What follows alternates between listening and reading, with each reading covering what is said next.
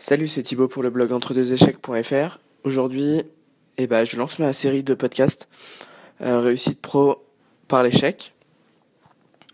Du coup, bah, première chose, parlons un peu de l'échec rapidement. Euh, en lisant les, bouquins, en m'intéressant à ce, domaine qui est assez peu connu en France, puisque sur le, sujet aujourd'hui en psychologie, par exemple, il y a un seul livre, c'est Les Vertus de l'échec de Charles Pépin. Et du coup, eh ben, je me suis dit, allons voir, allons nous intéresser à ça. Et en fait, ce qui en ressort, c'est que il y a une vision française, il y a une vision américaine, et elles sont complètement différentes.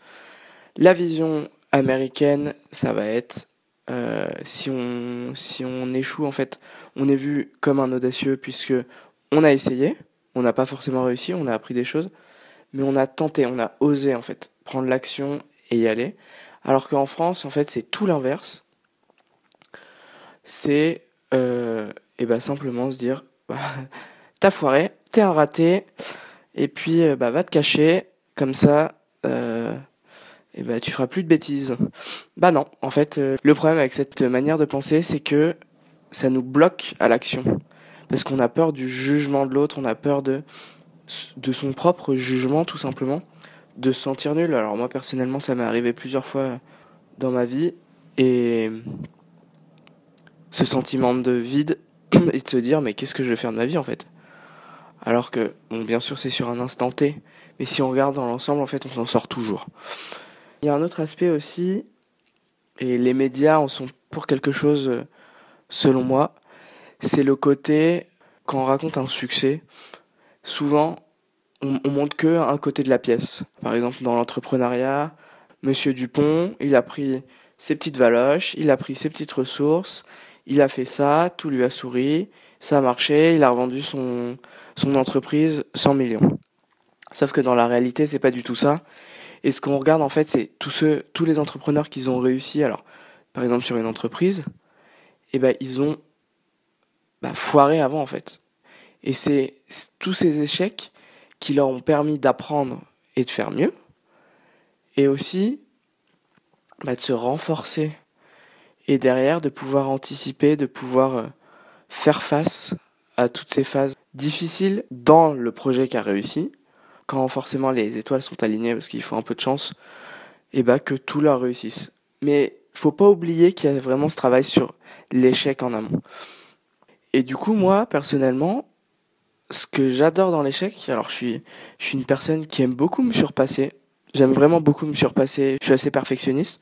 Et ce que j'aime bien dans l'échec, alors forcément, il faut du, il faut euh, réussir parce que sinon, en termes de motivation, euh, c'est compliqué. Mais ce que j'aime bien, c'est que ça me confronte vraiment la réalité et c'est objectif.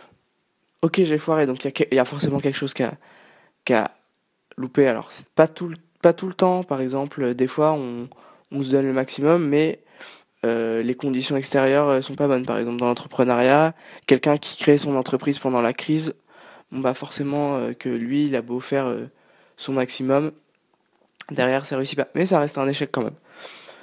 Et du coup, moi ce que j'aime bien, c'est ok, la réalité elle est comme ça. Moi je suis comme ça, j'ai donné ça. Et ben je vais analyser, je vais voir, ok, j'ai peut-être loupé ce coche là et ce coche là. Et c'est vraiment comme ça que moi, j'aime, me développer. Et quand j'étais commercial, je m'en suis bouffé des portes. Alors, l'état d'esprit qu'il faut avoir derrière tout ça, c'est on tente une chose, ça réussit, ça réussit pas. On, retente derrière et on voit en fait ce qui se passe. Si par exemple, on arrive avec une, une accroche, moi c'était dans le milieu du CHR, si on, on, si on tente une accroche et qu'elle marche pas du tout, qu'elle est pas du tout euh, on se fait jeter euh, vraiment très violemment. On la réessaye peut-être une deuxième fois en assouplissant un peu les angles. Là, on va apprendre déjà, on va modifier. On va essayer, bon, ça repasse pas, ok, on enlève. Donc ça, on sait qu'il faut pas le refaire. Mais par contre, si c'est, ok, je foire, et eh ben je continue de foirer et de faire la même chose tout le temps, tout le temps, tout le temps. Là, en fait, il n'y a pas d'apprentissage. Et du coup, c'est dommage. Au niveau de, au niveau de tout ça, moi, j'avais une dernière question à te poser. Si on te retirait toutes tes expériences, tes apprentissages dus aux échecs professionnels, aussi petits qu'ils soient, est-ce que tu réussirais aujourd'hui? Et je t'invite à te poser la question, vraiment, et te dire est-ce que tu réussirais aussi bien qu'aujourd'hui si tu n'avais pas eu tous ces petits échecs ou ces gros échecs? Eh ben écoute, pour moi c'est tout pour aujourd'hui. Je te souhaite une très belle journée ou une très belle soirée en fonction de quand tu écoutes ça. Et puis euh, bah, à très vite